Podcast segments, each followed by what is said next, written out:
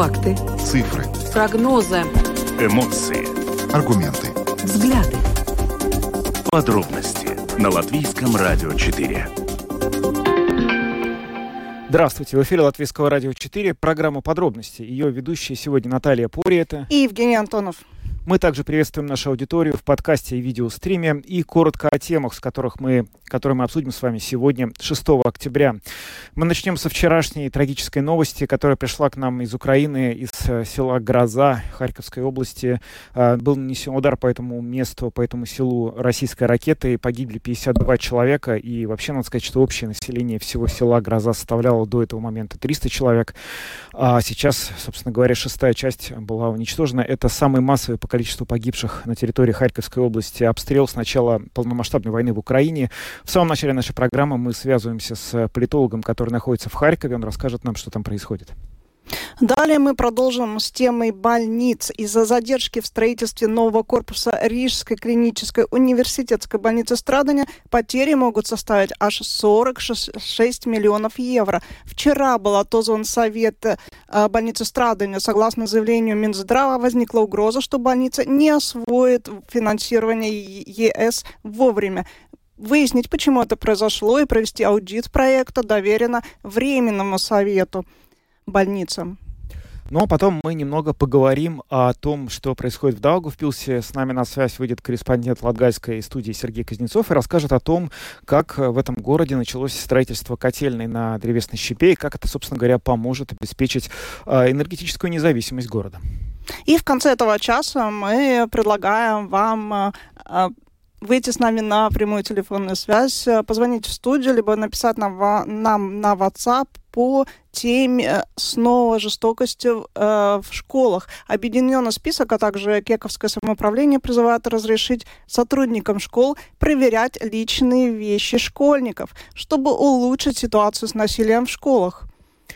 Вопрос, который мы вам э, зададим, звучит так. Согласны ли вы дать право работникам школ проверять вещи учеников, в том числе, возможно, ваших детей и внуков? Телефон прямого эфира 67227-440 и WhatsApp 28040424. На WhatsApp пишите уже сейчас. Телефон принимаем звонки в конце программы.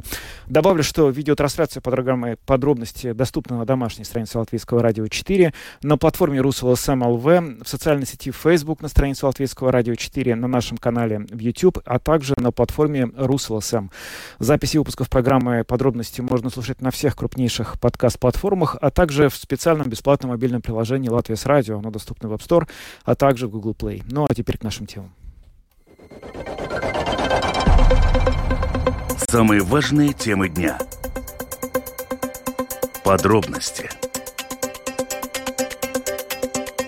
Программа «Подробности» на Латвийском радио 4. Начинаем с событий в Украине. Там накануне э, российская ракета ударила по селу Гроза Харьковской области. Погибли 52 человека, в их числе один ребенок. Это самый массовый по количеству погибших на территории этой области.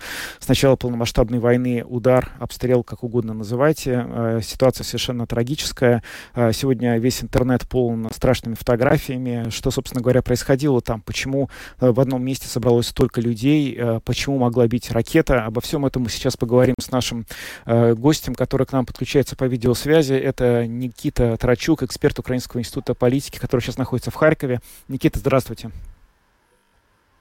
Здравствуйте, коллеги. Приветствую вас. А, расскажите, пожалуйста, что мы знаем о вчерашнем ударе, что там произошло и почему вообще есть какие-то объяснения, почему по этому э, мирному маленькому селу, где вроде не было ни одного военного объекта, был нанесен ракетный удар? Ну, коллеги, смотрите, что происходит. Я начну с того, что, собственно, происходит война.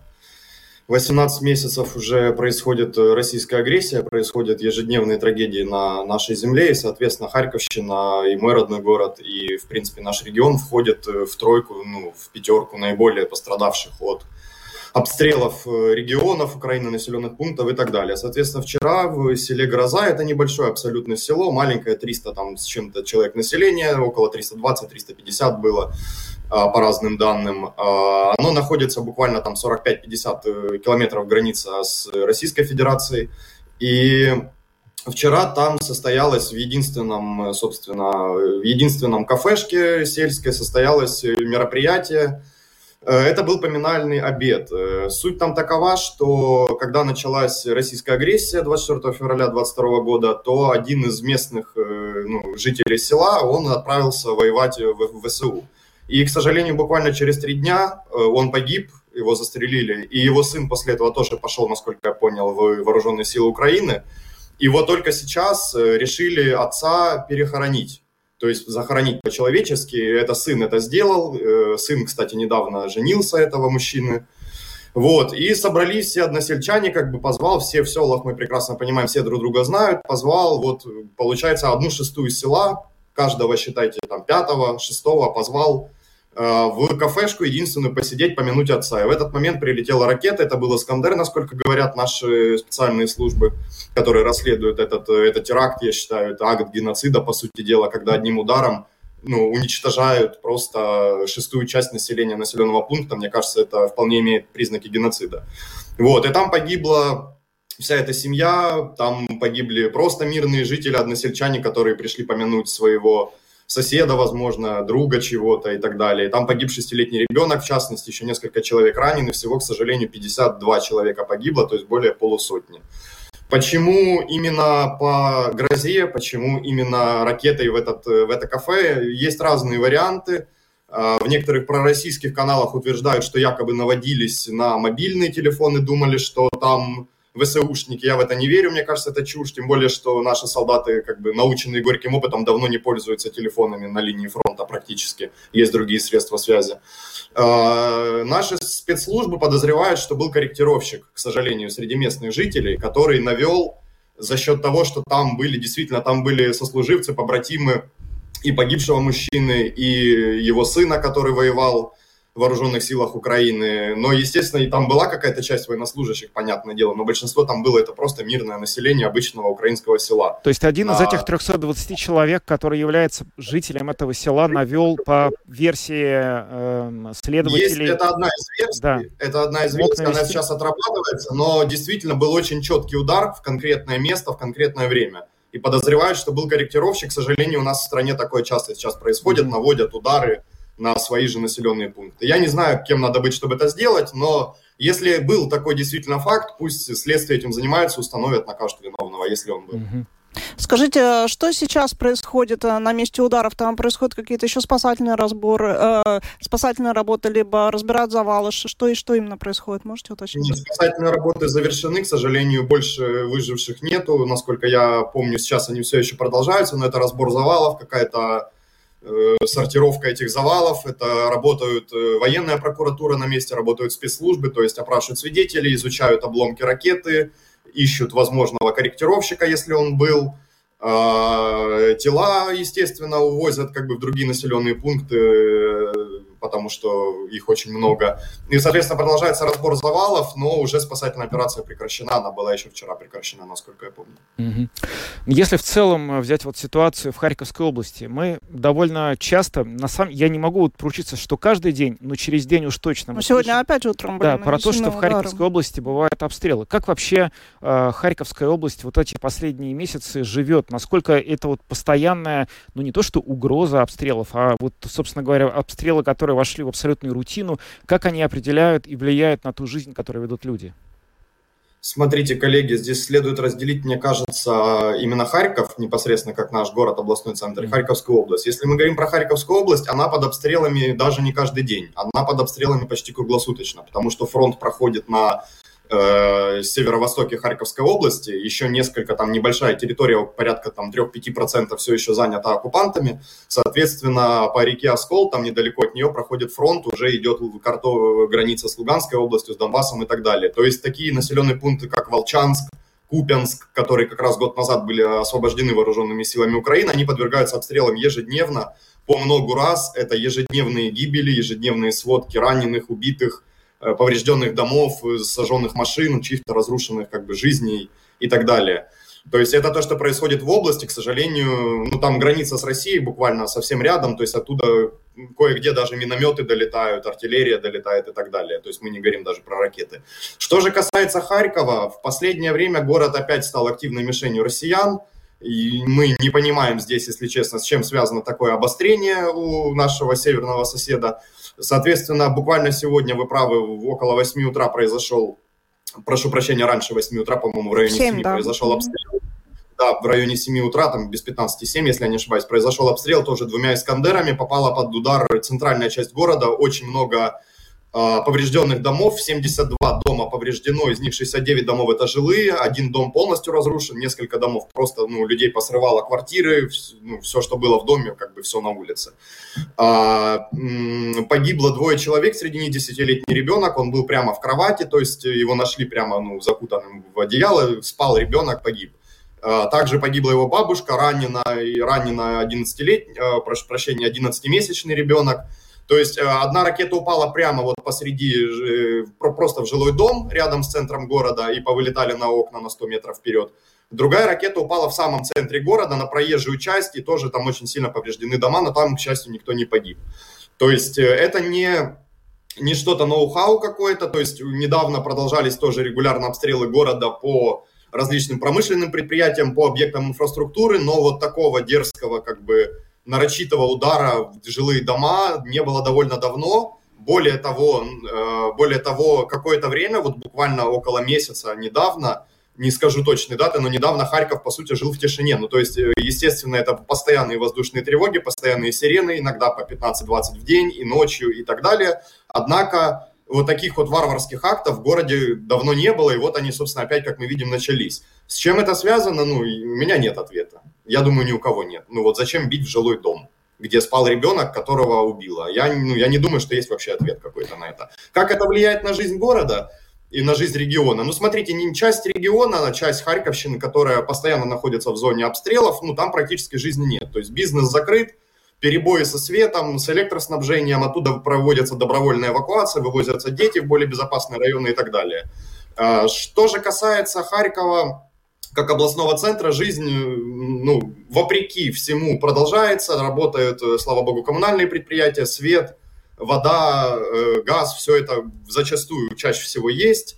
Э, коммунальные службы работают, транспорт ходит, отопительный сезон, подготовка, перекладываются асфальт, трубы, дороги, то есть город живет, город старается работать, учиться, жить, но, как мы видим, естественно, такие случаи очень влияют, прежде всего, морально, то есть люди в шоке, люди любое видео посмотрите с места событий, люди просто, ну, нецензурными словами, в слезах просто не понимают, за что это, зачем это, почему, это не военный объект. Я вам скажу, вот как харьковчанин, тот, э, то место удара, где разрушено, прям в жилой дом попало, это чисто жилая застройка красивых старых домов сталинской эпохи и ранее. Там совсем рядом находится школа, где лично я учился, эту школу разбомбили еще в прошлом году летом. То есть там вообще ничего военного нет даже близко. Это практически центр города, где просто жилые дома красивые были. Соответственно, в чем смысл?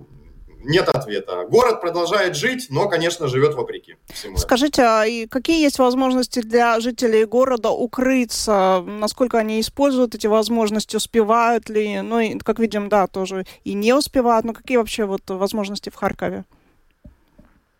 Коллеги, это сложный вопрос. Э, смотрите, с одной стороны, возможности есть. Вот даже я, когда просто иду по каким-то делам или еду в город, или иду просто прогуливаюсь по своему э, району, я вижу, что практически все убежища открыты. Но чтобы далеко не ходить, у меня в подъезде убежище вот открыто. То есть была после того, как в Киеве у нас некоторое время назад, несколько месяцев или весной, вот ну, не так давно, произошла трагедия, когда был обстрел россиянами, и люди бежали с детьми в убежище, убежища были закрыты, и тогда погибли люди.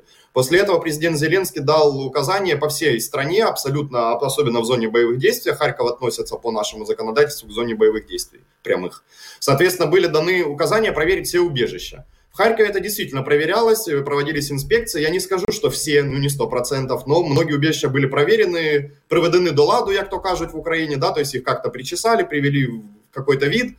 Но чаще всего вы должны понимать, коллеги, это убежище это просто подвалы домов. Не дай бог попадает в дом, дом складывается, ну, к сожалению, у нас еще с убежищами есть проблема. Но больше всего спасает в Харькове метрополитен. У нас замечательный, хороший метрополитен, много станций, глубокие станции. Люди в нем жили несколько месяцев в начале российской агрессии. Соответственно, есть где укрыться. И даже в том месте, куда сегодня ударила ракета, там, в принципе, ну, минуты две добежать до метрополитена можно было укрыться. Но проблема в том, что тревоги, ну, тревоги дают 15-20 раз в день. Если каждый раз все будут бежать, просто все будет закрываться, все будут бежать, э, ну, так просто город будет не работать, по сути дела. Никакая инфраструктура, никакие транспорт, э, бизнес и так далее. Поэтому, да, с одной стороны, власть ежедневно много раз призывает, не игнорируйте сигналы тревоги. И мы, как как эксперты, да, как журналисты, политологи, мы тоже, естественно, всех призываем, а, ну, нельзя их игнорировать, потому что мы видим, чем это заканчивается. Но, естественно, все люди, да, 1,2 миллиона у нас живут, ну, не будут все сразу бежать по сигналу воздушной тревоги, потому что иначе просто придется делать, ну, по несколько десятков раз в день. Ну, сами понимаете, это, ну, это невозможно, к сожалению. Это первое. Второе, очень часто в последнее время тревога дается либо прямо во время взрыва, или там, ну, за 10 секунд, за 5 секунд, либо уже после него. Почему это происходит? К сожалению, нам так географически не повезло, что мы очень близки к России, от Харькова до границы 40 километров с небольшим. И когда летит ракета, тот же Искандер или С-300, то, коллеги, она долетает от 40 секунд до 2-3 минут. Если ее прямо неподалеку от границы запускают, ни одна сирена, ну, сирена может успеть сработать, но люди никуда не успеют. ПВО просто не успевает на это среагировать, к сожалению. Соответственно, здесь можно только только повторить риторику президента и, наверное, всей, всего нашего правительства, что нам очень необходимы средства ПВО. Для того, чтобы не случалось вот таких историй, когда одним махом гибнет 50 человек, когда гибнет ребенок э, в своем доме, который мирно спал в 7 утра. Для этого Украина, собственно, и просит, и требует э, средства ПВО, чтобы просто не было таких историй. Нынешнее ПВО, которое есть конкретно в Харькове, к сожалению, часто не успевает среагировать, просто потому что ракета летит быстрее, чем мы успеваем среагировать. Слишком маленькое расстояние от границы, к сожалению. Никита Тарачук, эксперт Украинского института политики, был с нами на прямой видеосвязи. Мы говорили о трагедии, которая произошла вчера в селе Гроза Харьковской области, и о том, как вообще живет Харьков и вся область под постоянными обстрелами российской армии. Никита, спасибо, что присоединились к нашему эфиру сегодня. Держитесь. Спасибо, коллеги. Да, Всего ну, доброго. До свидания. Ну, такая вот э, печальная история. Сегодня э, корреспондент агентства Рейтер передал информацию из этого села Гроза. Э, он там побывал и поговорил с людьми, которые находятся там, э, которые потеряли близких. Э, это невероятное ощущение подавленности от того текста, который написан. На поминках собралось около 60 человек, из них э, по меньшей мере 52 погибли. Мы точно сейчас знаем, что 52 погибли, но, возможно, по, умерших людей будет больше. Есть люди, которые полностью потеряли все свои семьи, Э, один человек говорит, что ему теперь придется воспитывать троих внуков, потому что он остался из-за того, что работал во вторую смену дома и не смог, собственно говоря, на этих поминках быть, он должен был там быть. Э, в общем, все это совершенно ужасное впечатление производит, и, конечно, ну, э, да, это война, мы это понимаем, но, с другой стороны, трагедии такого масштаба просто невозможно уложить в голове. Верховный комиссариат ООН по правам человека направляет специальную группу в село Гроза, чтобы собрать информацию о ракетном ударе. Э, и, в общем, там тоже сказали, что, конечно, этот удар э, совершила Россия. Ну да, и подчеркну, что это не только село Гроза, да, удары продолжаются. Вот как нам сказал, рассказал наш собеседник про сегодняшний удар по Харькову, и э, эти удары пришлись именно на гражданскую инфраструктуру, на жилые дома, и действительно страшно слушать. Вот. Куда можно целиться в селе, где 300 человек, это вообще просто невозможно. Ну, это даже... Да, и... Слов нет в полиции подтверждают, э, укра... украинская полиция, что утренний удар по центру Харькова а, российские а, оккупанты совершили ракетами «Искандер». Переходим к следующей теме. Латвийское радио 4. Подробности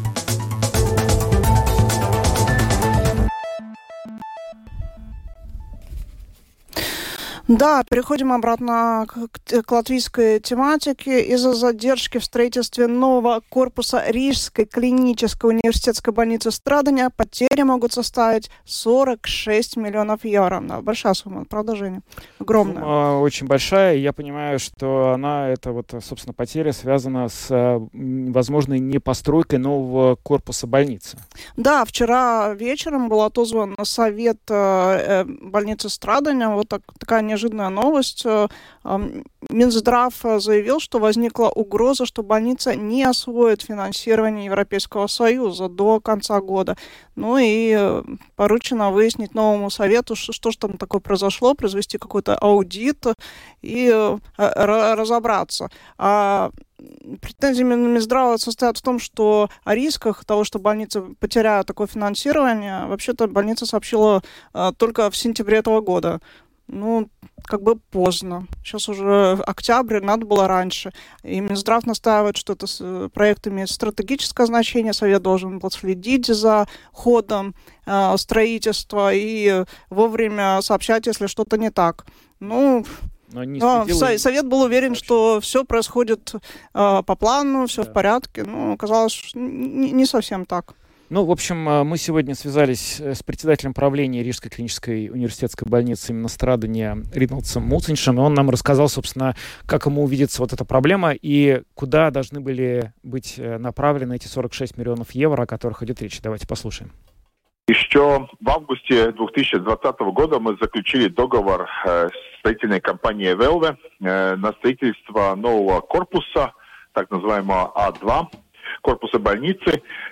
И строительство началось, но было проблемы и во время COVID, и потом э, российская агрессивная война в Украине, и следующая инфляция, перерыв поставок и так далее. Ну, как сократили темп строительства. И в этом, в начале этого года мы компенсации э, инфляции, компенсация повышения там, стоимости металла, стоимости других материалов. И договорились о возобновлении работы, о новом э, графике работы и переложили э, сроки строительства. Но, к сожалению, ну, этот график сейчас не выполняется, потому что не удалось возобновить темп строительства, э, о котором мы договорились в начале этого года. И это может привести к тому, что в этом году мы можем потерять источник финансирования, потому что больница строит эти, э, этот корпус э, за деньги Европейского Союза, и в этом году кончается э, ну, как сказать, срок этих денег, э, цикл этих денег, и мы не можем его продлить. И так мы, нам нужно, если строительство будет продолжаться в следующем году, нам нужно искать другой источник финансирования. Это самая большая проблема в этом э, случае.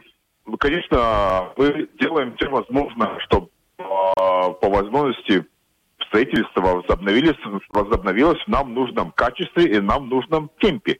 Если этот темп э, строительства э, ускорить и качество, э, решить проблемы с качеством строительства, тогда возможно часть или большую часть этих денег мы не, не потеряем. Это наш диалог со строительной компанией Велве э, об темпах и объемах строительства, которые, ну, к сожалению, очень медленные и не такие, как мы компанией договорились в начале этого года, когда в марте заключили новое соглашение о индексации цен и о новом графике строительства.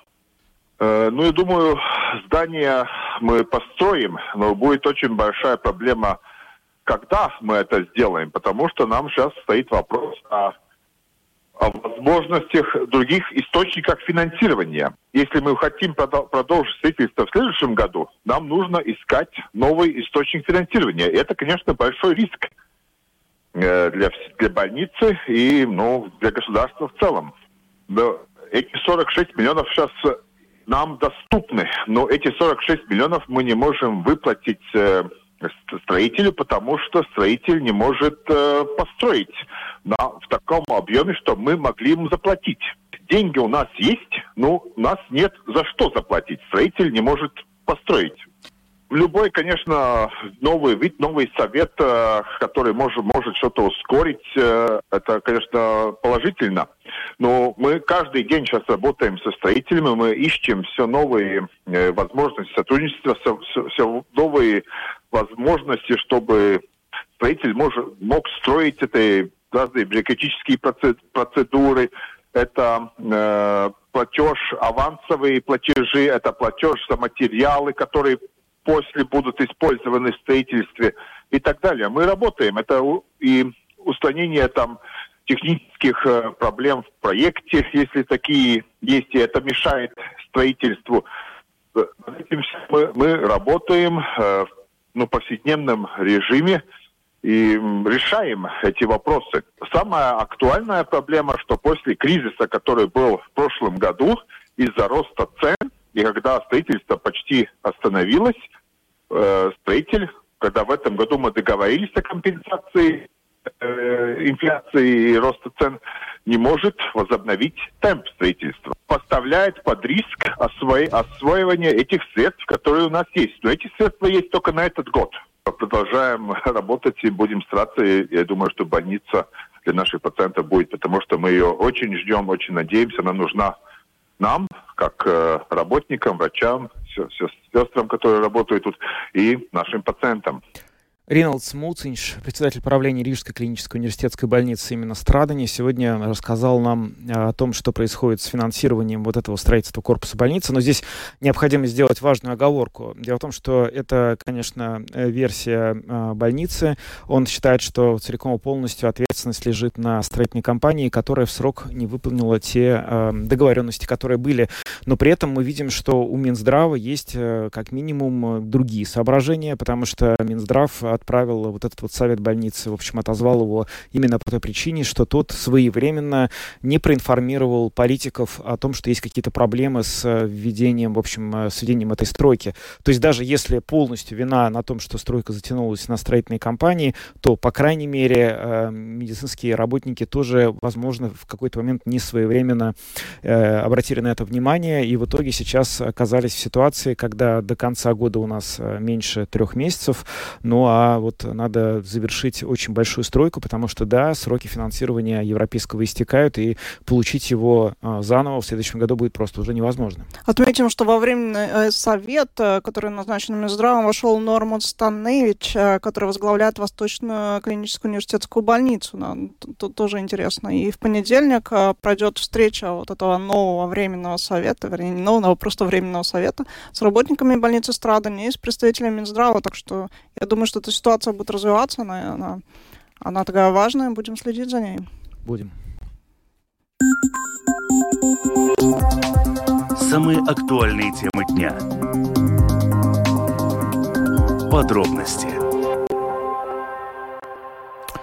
А теперь немножко поговорим о том, что происходит э, в Даугавпилсе. Там началось строительство котельной на древесной щепе, и председатель э, городской думы Андрей Собственш э, назвал этот проект еще одним важным шагом к энергетической независимости Даугавпилса. С нами сейчас на прямой связи наш коллега, корреспондент Латгальской студии Латвийского радио Сергей Кузнецов.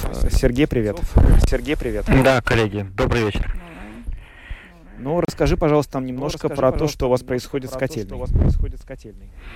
Ну, строится котельная на щепе, и это уже вторая котельная. А, видимо, самоуправление оказалось довольно результатом а, первого проекта, который, если не ошибаюсь, запустили э, в конце прошлого сезона. До этого э, город исключительно топился газом, а, и прошлая зима, когда цены на газ там взлетели, подскочили, то уже все ждали вот запуска этой котельной, чтобы тарифы, ну, как бы надеюсь, что этот тариф упадет, конечно, чтобы э, платить, чтобы не то чтобы копейки платить за тепло, но плюс-минус, чтобы это не так больно ударило по карману. И практически уже к моменту завершения вот этой первой котельной на щепе уже речь шла о том, что город э, планирует ну, строить вторую, вторую. И сейчас вот э, ну, на этой неделе прошла такая ну, такая, скажем так, церемония закладки капсула потомкам, так к ней можно по-разному относиться.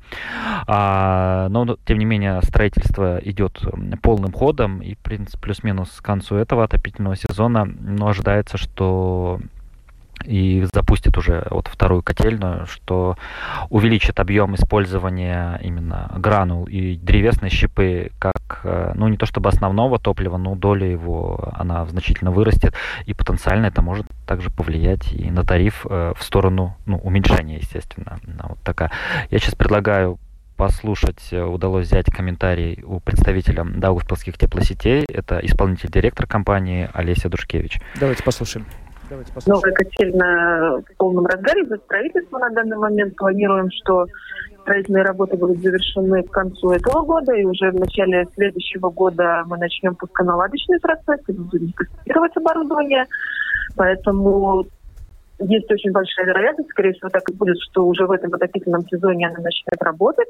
И по результатам уже ее работы мы увидим, как это может повлиять на тариф. Ну, естественно, в принципе, если мы сравниваем цену на щепу и на природный газ, или на пропано-бутановую смесь, на которую мы сейчас уже и в прошлом отопительном сезоне, и в этом тоже перешли частично для того, чтобы более дешевое топливо получить, то, естественно, э, щепа является еще более дешевым топливом, и работая на щепе, это даст возможность частично снизить тариф в будущем. Сначала мы будем работать на щиповой костельной э, на территории третий ТЭЦ.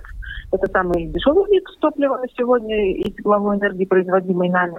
А, потом вступает э, Грэнд Дауту, который тоже на территории третьей теплоцентрали производит 15 э, мегаватт на щепе. А, и далее, уже по мере поступления более холодной погоды, это включается первая и вторая станция, на которой ну, мы будем работать на пропано-бутановой смеси. Самые-самые-самые холодные месяца уже, конечно, тогда подключится природный газ. Поэтому весь баланс уже выстроен, и, собственно, вот этот тариф, который вступает в силу с 1 ноября, да, он и подразумевает все вот эти вот части, о которых я говорила. О которых я говорила. Это была Олеся Душкевич, исполнительный директор компании Даугавпилс Силтон Тиклы. А есть э, какие-то уже, какая-то информация, когда уже на Даугавпилс начнут подключать э, к отопительному сезону? Но, вероятнее всего, это э, начнется со следующей недели. Дни уже такие, они холодные.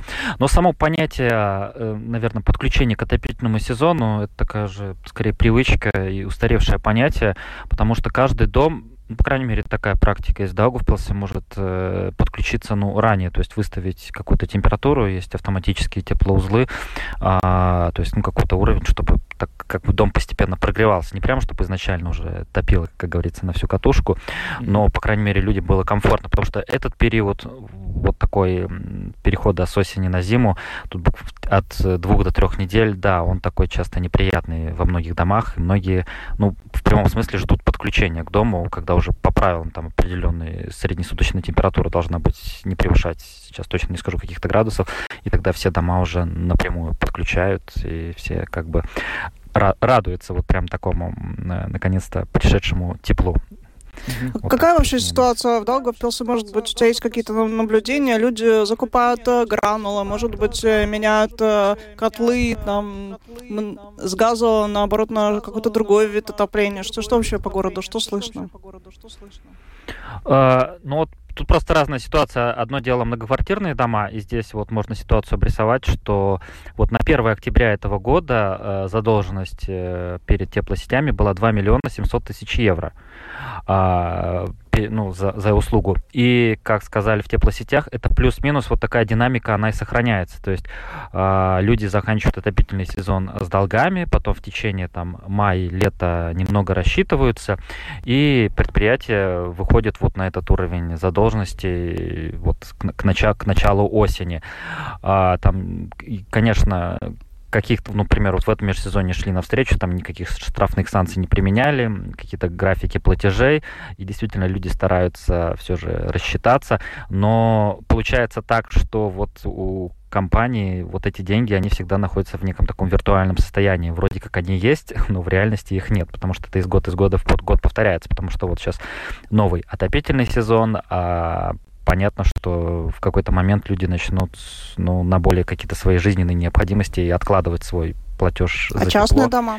Частные да. дома. А, вот сейчас, да, отдельно это частные дома история. Насколько показывает практика и как я вижу, в основном люди пользуются отоплениями, как правильно назвать, ну, отопительными системами, которые работают ну, на гранулах или на той же щепе, угу. да.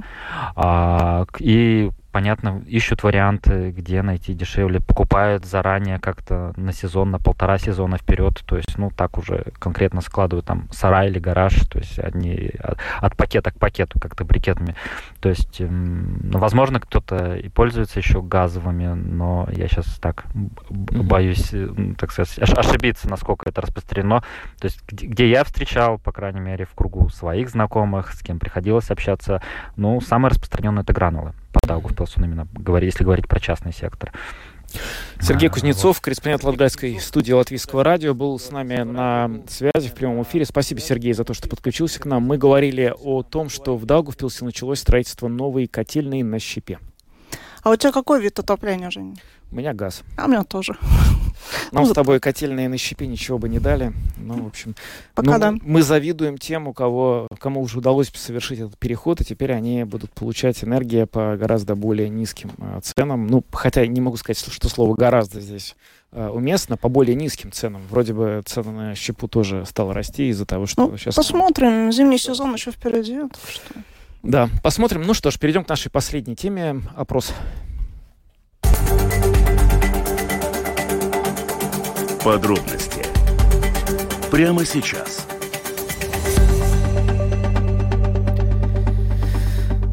Да, вот у нас только что были хорошие новости, но сейчас переходим к более такой сложной, сложной теме, печальной, наверное, да, по на, насилию в школе после истории в Кековской средней школе об избиении а, учащихся и драки школьников. А, а, такая инициатива со стороны разных э, и политической партии, и профсоюза, ну, так сколыхнулась такая волна.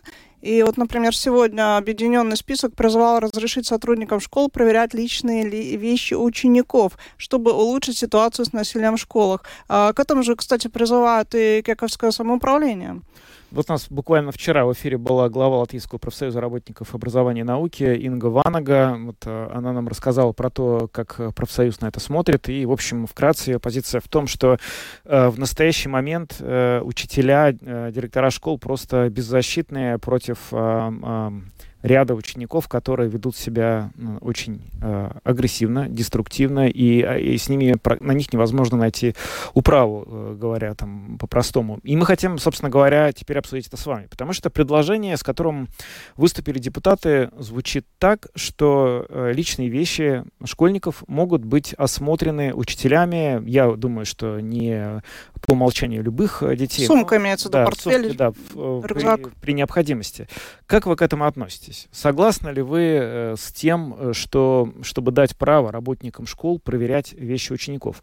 У нас есть телефон прямого эфира, ждем звонков на номер 67227-440 или пишите нам на WhatsApp 2804-0424. Звонки есть, вывожу в эфир. Здравствуйте. Здравствуйте. Мое мнение, что Школа это не тюрьма. Угу. Сейчас дети смотрят много видео, и они не понимают, от их надо воспитывать.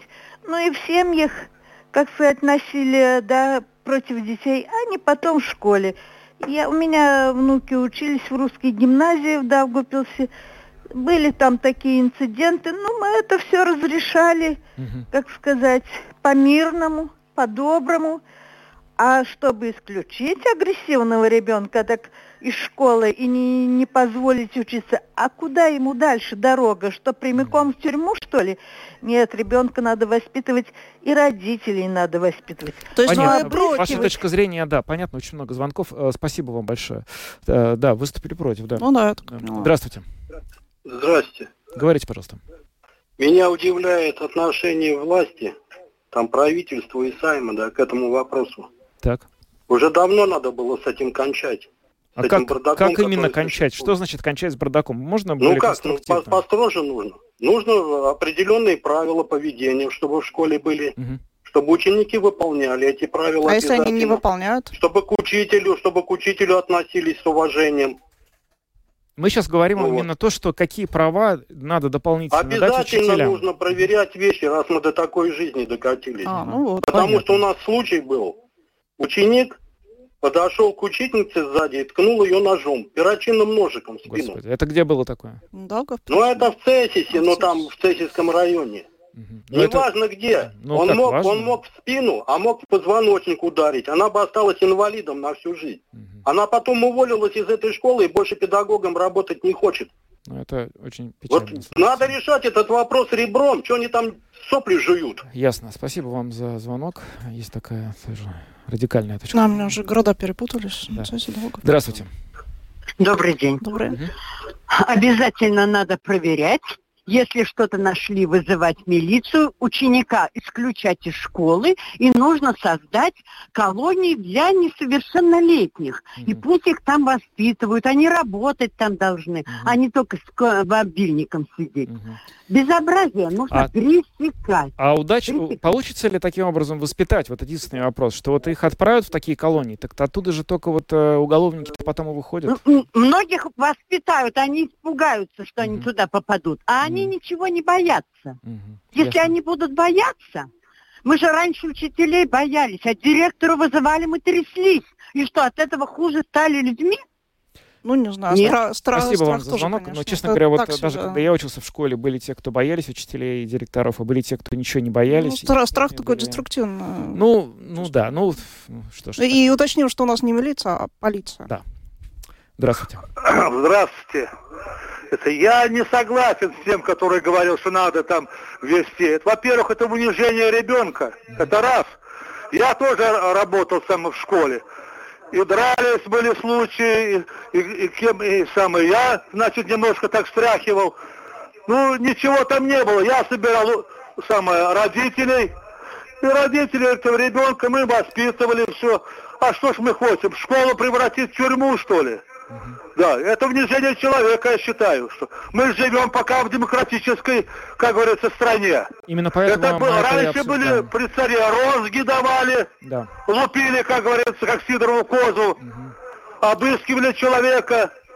Я считаю, что надо немножко воспитывать, а не, не, а не закручивать гайки, как говорят. Спасибо за звонок. Ну вот именно потому, что мы в демократической стране, мы эту тему обсуждаем, и, конечно, никто, не подумав, не даст какие-то лишние, в данном случае, права, которые могут нарушить чужие свободы. Об этом дискуссия. Это пока только да. предложение. Да. Здравствуйте. Я, я лично считаю, что это влазить в личную жизнь наших учеников и так далее. Но я понимаю, интернет дает возможность раскрыть все насилие, которое при советской власти, в отличие от того, что сейчас тогда интернета не было. Да. Или скрывалось, замалчивалось и так далее. Но так пусть проверяют лучше э, у детей портфели дома родители, которые, блин, их вот такими воспитывают. Спасибо. Спасибо. Ну а если они не проверяют, вот в чем вопрос. Если родители идут на сотрудничество, если с ними можно договориться, вообще проблем нет. Мы обсуждаем ситуацию, когда, очевидно, э, дом не является безопасным местом для ребенка, если как-то... Ну, ты проверяешь? Дипломатично. Но у меня нет необходимости. Да, ну, но... Я думаю, что воспитывать нужно до того, чтобы не надо было проверять. Ну да, я согласен. Но здесь сейчас мы говорим уже о том, что если что-то вдруг произошло, есть родители, с которыми об этом можно э, дискутировать. Ну, мнение наших э, слушателей разделились. Да, раз, разделились. Mm-hmm. Кто-то звонит на телефон на мобильный, мы не можем принять звонок, пишите на WhatsApp. Э, так, сейчас мы примем, есть еще звонок э, на обычный телефон. Здравствуйте. Ой, добрый вечер. Знаете, мы с самого начала передачи после позиционирования вопроса с подружкой рассуждаем. Ну, я говорил, да, нам по 40 лет, нам есть что вспомнить. И да, Давайте. конечно, сейчас звучит дико, но это реально несчастный случай. Два. Ну, они, естественно, были в 90-х, допустим, когда mm. я еще в садике, помню, был у нас такой мальчишка очень крепкий, он всех мутузил, да. Ну что воспитательницы сделали? Они просто собрали нас всей толпой и позволили нам его кулачками немножечко так, в ответ помутузить, он, как сказать, социализировался после этого. Это раз, первый случай. А, второй случай у меня в школе был, когда уже был постарше, там, наверное, уже была там где-то седьмой класс. Меня завела учительница, да, вот э, к себе в кабинет, достала мне из сумки, ну что, ну как, ну естественно, ну сигаретки, да, ну что там еще могло быть, да. Да, вот отругала меня как мать родная, но это тоже неправильно, потому что учитель все-таки это не, не мать, не отец, э, это все-таки mm-hmm. человек при исполнении своих обязанностей. Поэтому я считаю, что самое главное сразу же позиционировать, как это будет происходить. В закрытом кабинете с лампой в лицо, либо это при всем классе будет происходить, либо на входе в присутствии охранника и с видеосъемкой, потому что иначе это может далеко к Орову зайти. Да. да, спасибо. Но это на самом деле тоже... Есть, кстати, еще один аспект вот в этой теме, который мы пока не обсуждали. Учителя, которые выходят в эфир э, и программа подробностей других программ, э, жалуются на то, что работать стало очень сложно. Очень много дополнительных обязанностей. Сначала был ковид, готовит, потом теперь, значит, реформы, много бумаг заполнять, отчеты. И теперь ко всему вот этому добавится еще необходимость в личном э, каким-то образом контролировать определенных учеников. Как это будет, э, каким ресурсом? То есть должны, получается, зачастую с агрессивными подростками научиться справляться те же э, преподаватели. Это просто сложно, я не знаю, это тоже какая-то такая нерядовая вещь. Полиция тоже, да, около школы ходит. Ну, она же не может у каждой школы ну, ходить. не может, надо, какое-то решение должно быть найдено. Да. Здравствуйте. Алло, извините, пожалуйста, о правах человека заговорили. А как же права того человека, которого обидели? А? У него что, прав нету никаких, что ли? А, в каком о ком вы сейчас говорите? Я говорю о том человеке, которого обидели, которого избили, которого ножом ткнули. Или еще что? А я ну, правильно вас понимаю, что вы, вы поддерживаете более у жесткие меры? Права. Да, у него есть право. Мы это и обсуждаем. Ну вот. Угу. Так, понятно. Я попробую, э, как я понял, э, значит, э, ретранслировать. Идея в том, что поскольку нарушены права человека, против которого совершено правонарушение, как в случае Кековской школы, в ребенка ткнули ножом, да, мы уже в случае, когда такое серьезное правонарушение произошло, не должны думать о правах человека, обыскивать или не обыскивать вещи виновника. Я понимаю тот звонок, который был так. Давай примем еще один звонок и будем заканчивать наш эфир. Здравствуйте, говорите, пожалуйста. Мы вас слушаем. Алло. Говорите. Добрый день. Я хотела сказать, а при чем здесь, собственно говоря, права ребенка, унижение и так далее, и так далее. Mm. В аэропорту проверяют вещи, э, выворачивают чемоданы наизнанку. Никто не возмущается, никто не чувствует себя униженным. Добровольно, потому что... А если э, досмотр будет производиться ну, так достаточно дискретно, чтобы не выворачивать все из портфеля на глазах у всех учеников, то я только за. Понятно, спасибо за звонок.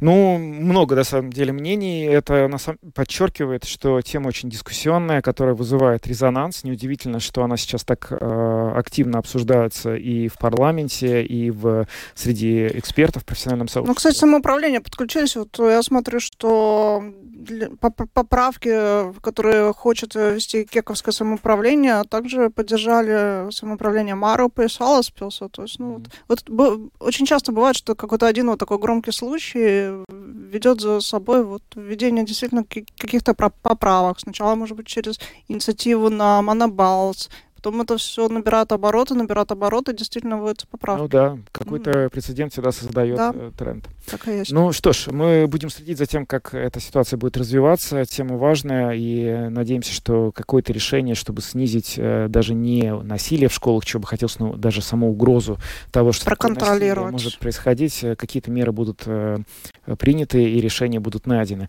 Ну а мы на этом завершаем программу подробности. Сегодня для вас провели Наталья Пориета и Евгений Антонов. Э, звукооператор Яна Дреймана, видеооператор Роман Жуков. До свидания. Пока.